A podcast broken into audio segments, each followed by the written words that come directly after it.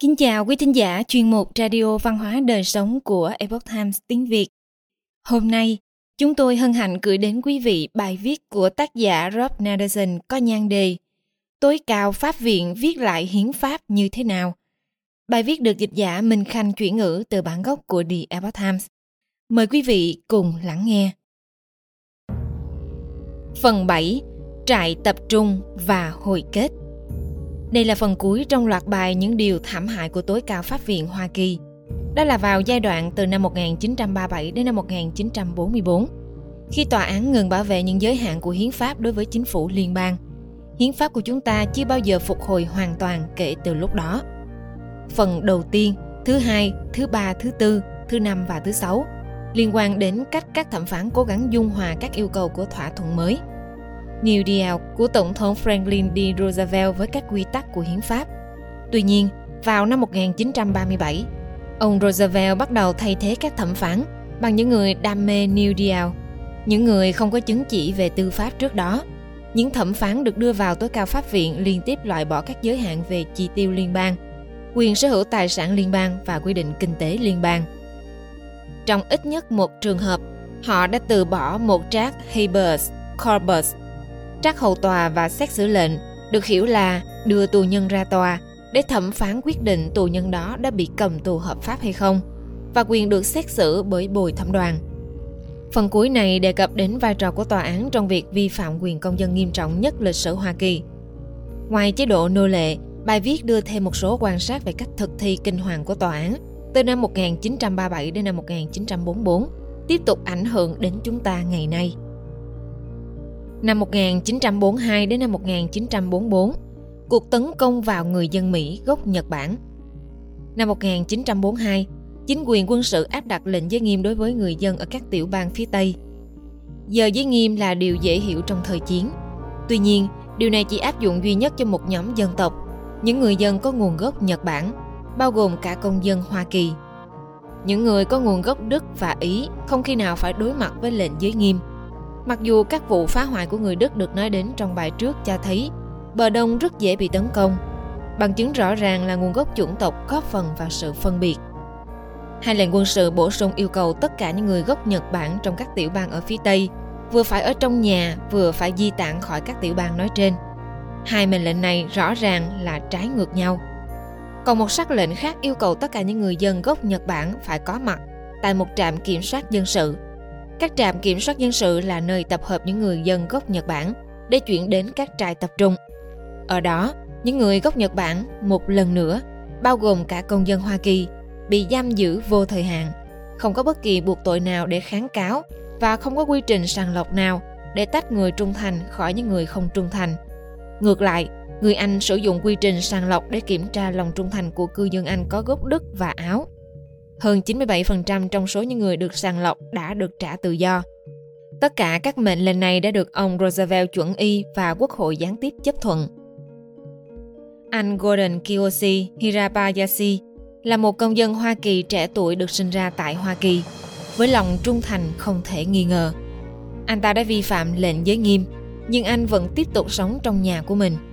Như vậy, anh ta đã tuân thủ lệnh cấm di chuyển, nhưng đã vi phạm lệnh không nhất quán yêu cầu phải di tản khỏi tiểu bang. Anh Hirabayashi bị kết tội vi phạm lệnh giới nghiêm và lệnh di tản. Anh ta nhận án tù cho mỗi cáo buộc, hình phạt áp dụng đồng thời, có nghĩa là chịu tội tù cùng một lúc. Anh ta đã kháng cáo hai bản án của mình, và vụ án cuối cùng đã lên tới tối cao pháp viện. Vụ Hirabayashi kiện chính phủ Hoa Kỳ được phán quyết vào ngày hai mươi mốt tháng sáu năm một nghìn chín trăm bốn mươi ba. Chánh án Harlan Stone đã viết kết luận của tòa án với sự đồng thuận tuyệt đối. Đầu tiên, ông ta giữ nguyên bản án vì bị can đã vi phạm lệnh giới nghiêm. Tiếp đó, mọi người chắc sẽ mong đợi ông ta suy xét đến việc kết tội vi phạm lệnh di tản. Điều này quan trọng vì hai lý do.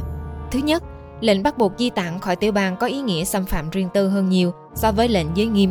Thứ hai, cách duy nhất để tuân thủ các lệnh di tản và ở nguyên tại chỗ là báo cáo với trạm kiểm soát dân sự và chấp nhận bị giam giữ. Nhưng ông Stone chưa bao giờ đề cập trực tiếp đến việc kết tội vi phạm lệnh di tản, cho rằng anh Hirabayashi dù thế nào cũng sẽ phải vào tù. Ông ta đã để mặc cho người thanh niên chịu một bản án hình sự chưa được thẩm định, và có lẽ không thể được bào chữa trong hồ sơ tội phạm của anh ta. Tòa phúc thẩm liên bang cuối cùng đã lật lại kết tội đó vào năm một nghìn chín trăm tám mươi bảy. Vào tháng mười năm một nghìn chín trăm bốn mươi hai, thẩm phán James Burns rời tòa án để phụ trách văn phòng ổn định kinh tế của ép đê rờ. Franklin Delano Roosevelt, người thay thế ông là Wiley Rutledge, nhậm chức vào tháng hai năm một nghìn chín trăm bốn mươi ba. Tối cao Pháp viện viết lại hiến pháp như thế nào? Trong khi làm giáo sư luật, ông Rutledge đã từng là người ủng hộ mạnh mẽ cho New Deal và kế hoạch sắp xếp ghế thẩm phán tại tối cao Pháp viện. Ông Roosevelt đã thưởng cho ông ta chức vụ thẩm phán tại tòa phúc thẩm liên bang. Ông Rutledge đã phục vụ ở đó bốn năm trước khi Tổng thống cử ông ta đến tối cao Pháp viện. Ông Rutledge là người duy nhất trong số nhiều lựa chọn tại tối cao Pháp viện của ông Roosevelt có kinh nghiệm tư pháp đáng kể. Từ vị trí lãnh đạo của ông Roosevelt thì ông Rutledge là một lựa chọn tốt. Đầu tiên, ông Rutledge đồng tình với quyết định của ông Stone trong vụ Hirabayashi. Thứ hai, và quan trọng hơn, ông ủng hộ Tổng thống trong việc lạm dụng quyền lực đến mức thậm chí một số người được ông Roosevelt bổ nhiệm khác đã nổi loạn. Năm một nghìn chín trăm bốn mươi tư, vụ án trại tập trung người Nhật Bản. Các học giả hiến pháp thuộc mọi lĩnh vực chính trị đều đồng ý rằng vụ Korematsu kiện Hoa Kỳ là một trong những quyết định tồi tệ nhất của tối cao Pháp viện từng được ban hành. Alfred Toyo Saburo Korematsu, một công dân trẻ tuổi khác của Hoa Kỳ có lòng trung thành không thể nghi ngờ, đã bị kết tội không tuân theo lệnh di tản. Vào ngày mười tám tháng mười hai năm một nghìn chín trăm bốn mươi tư, các thẩm phán vẫn giữ nguyên bản án. Ý kiến của tòa án được ông Hugo Black viết. Ý kiến đó, giống như rất nhiều tuyên bố của tối cao Pháp viện trong thời đại này, đầy rẫy mưu mẹo, đôi co và hoàn toàn không trung thực. Ban đầu, ông Black trình bày rằng có ý định cung cấp cho anh Korematsu mức bảo vệ cao nhất, cái mà ngày nay chúng ta gọi là điều tra kỹ càng. Ông Black viết, những hạn chế về chủng tộc là ngay lập tức bị nghi ngờ và phải chịu sự điều tra kỹ càng chặt chẽ nhất. Nhưng sau đó ông Black đã bỏ mặc chàng trai trẻ, vì chúng tôi không thể nói rằng chính phủ không có cơ sở để tin rằng việc di tản là mong muốn về mặt quân sự. Tất nhiên, một câu tiêu chuẩn kiểu như chúng tôi không thể nói rằng chính phủ không có cơ sở để tin tưởng, chắc chắn đó không phải là sự điều tra kỹ càng và chặt chẽ nhất. Ông Black giả vờ rằng lệnh mà anh Korematsu vi phạm chỉ là lệnh di tản.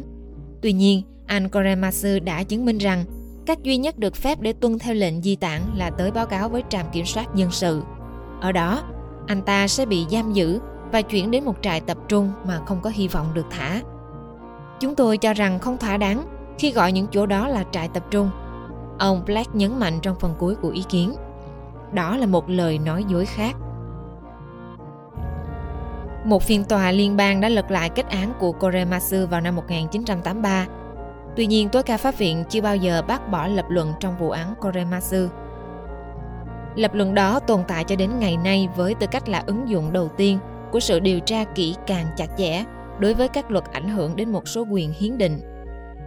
Đó cũng là trường hợp đầu tiên mà tòa án trốn tránh việc phải điều tra kỹ càng, điều tòa án thường xuyên làm để thử nghiệm các biện pháp đáng ngờ về mặt hiến pháp mà cánh tả chính trị rất ưa chuộng. Ví dụ, sự phân biệt đối xử về chủng tộc của chính phủ được cho là phải chịu sự giám sát chặt chẽ. Nhưng gần đây vào năm hai nghìn không trăm mười sáu, các thẩm phán đã ngụy tạo tiêu chuẩn đó để cho phép các trường đại học tiểu bang phân biệt đối xử người da trắng và người Mỹ gốc Á. Kết luận, thời kỳ thảm hại của tối cao Pháp viện. Những năm từ một nghìn chín trăm ba mươi bảy đến năm một nghìn chín trăm bốn mươi tư, đại diện cho thời kỳ yếu kém, thời điểm tệ hại nhất trong lịch sử lâu dài của tối cao Pháp viện. Tòa án đã từng đưa ra những quyết định tồi trước đây. Một số trong đó là nghiêm trọng, nhưng chưa bao giờ tòa án lại coi thường trách nhiệm căn bản của mình để bảo vệ hiến pháp một cách có chủ ý và lâu dài như vậy. Vào thời điểm vụ án Korematsu có những dấu hiệu cho thấy thời kỳ yếu kém đang sắp qua đi. Quyết định không phải hoàn toàn đồng thuận trong các thẩm phán. Ông Frank Murphy và ông Robert Jackson, cả hai đều là những người được ông Roosevelt bổ nhiệm, đã bất đồng quan điểm. Ý kiến của ông Murphy là bằng chứng hùng hồn cho thấy các mệnh lệnh quân sự được thúc đẩy bởi thành kiến chủng tộc.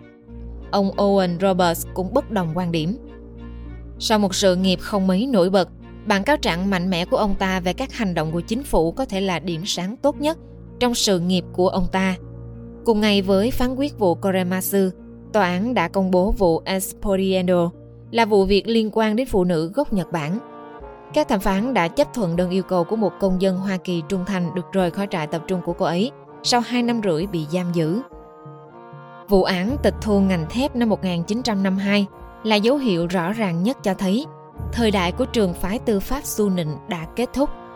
Tòa án kiên quyết bác bỏ việc Tổng thống Harry Truman đơn phương quốc hữu hóa ngành thép của Hoa Kỳ. Ông Hugo Black và ông Robert Jackson dẫn đầu. Ông Black viết ý kiến cho tòa án, trong khi ông Jackson viết một ý kiến đồng tình đáng nhớ và được trích dẫn nhiều. Tổng thống Jackson được chỉ rõ rằng ông ta là tổng tư lệnh của quân đội và hải quân. Ông ấy không phải là tổng tư lệnh của đất nước. Tất cả những điều này đã được chào đón, nhưng hiến pháp vốn đã bị thương nặng và từ đó không bao giờ được phục hồi hoàn toàn. Tình huống hiện tại của chính phủ liên bang là bằng chứng cho điều đó. Trong suốt thế kỷ thứ ba, đế chế La Mã đã bị tấn công bởi sự hỗn loạn của triều đình, nội chiến, bệnh dịch và nhiều cuộc xâm lược. Nó gần như sụp đổ. Tuy nhiên, bắt đầu từ khoảng năm hai trăm bảy mươi, các vị hoàng đế tài năng đã nỗ lực tìm cách khôi phục đế chế. Những cố gắng của họ đã giữ cho nhà nước La Mã nguyên vẹn trong một thế kỷ rưỡi. Tuy nhiên, sự phục hồi này chỉ là một phần. Đế chế tiếp nối ấy là một nơi đen tối so với thời trước đây của nó, ít thịnh vượng hơn, ít mở rộng hơn, kém ổn định hơn và ít tự do hơn. Điều đó cũng đúng với Hoa Kỳ.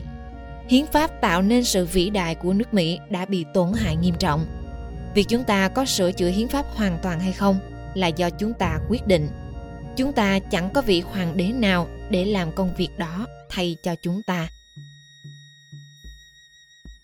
Quý thính giả thân mến, chuyên mục Radio Văn hóa Đời Sống của Epoch Times tiếng Việt đến đây là hết. Để đọc các bài viết khác của chúng tôi, quý vị có thể truy cập vào trang web epoch times việt chấm com. Cảm ơn quý vị đã lắng nghe, quan tâm và đăng ký kênh. Xin chào tạm biệt và hẹn gặp lại quý vị trong chương trình lần sau. Kính chúc mọi điều bình an và tốt lành đến quý vị cùng người thân.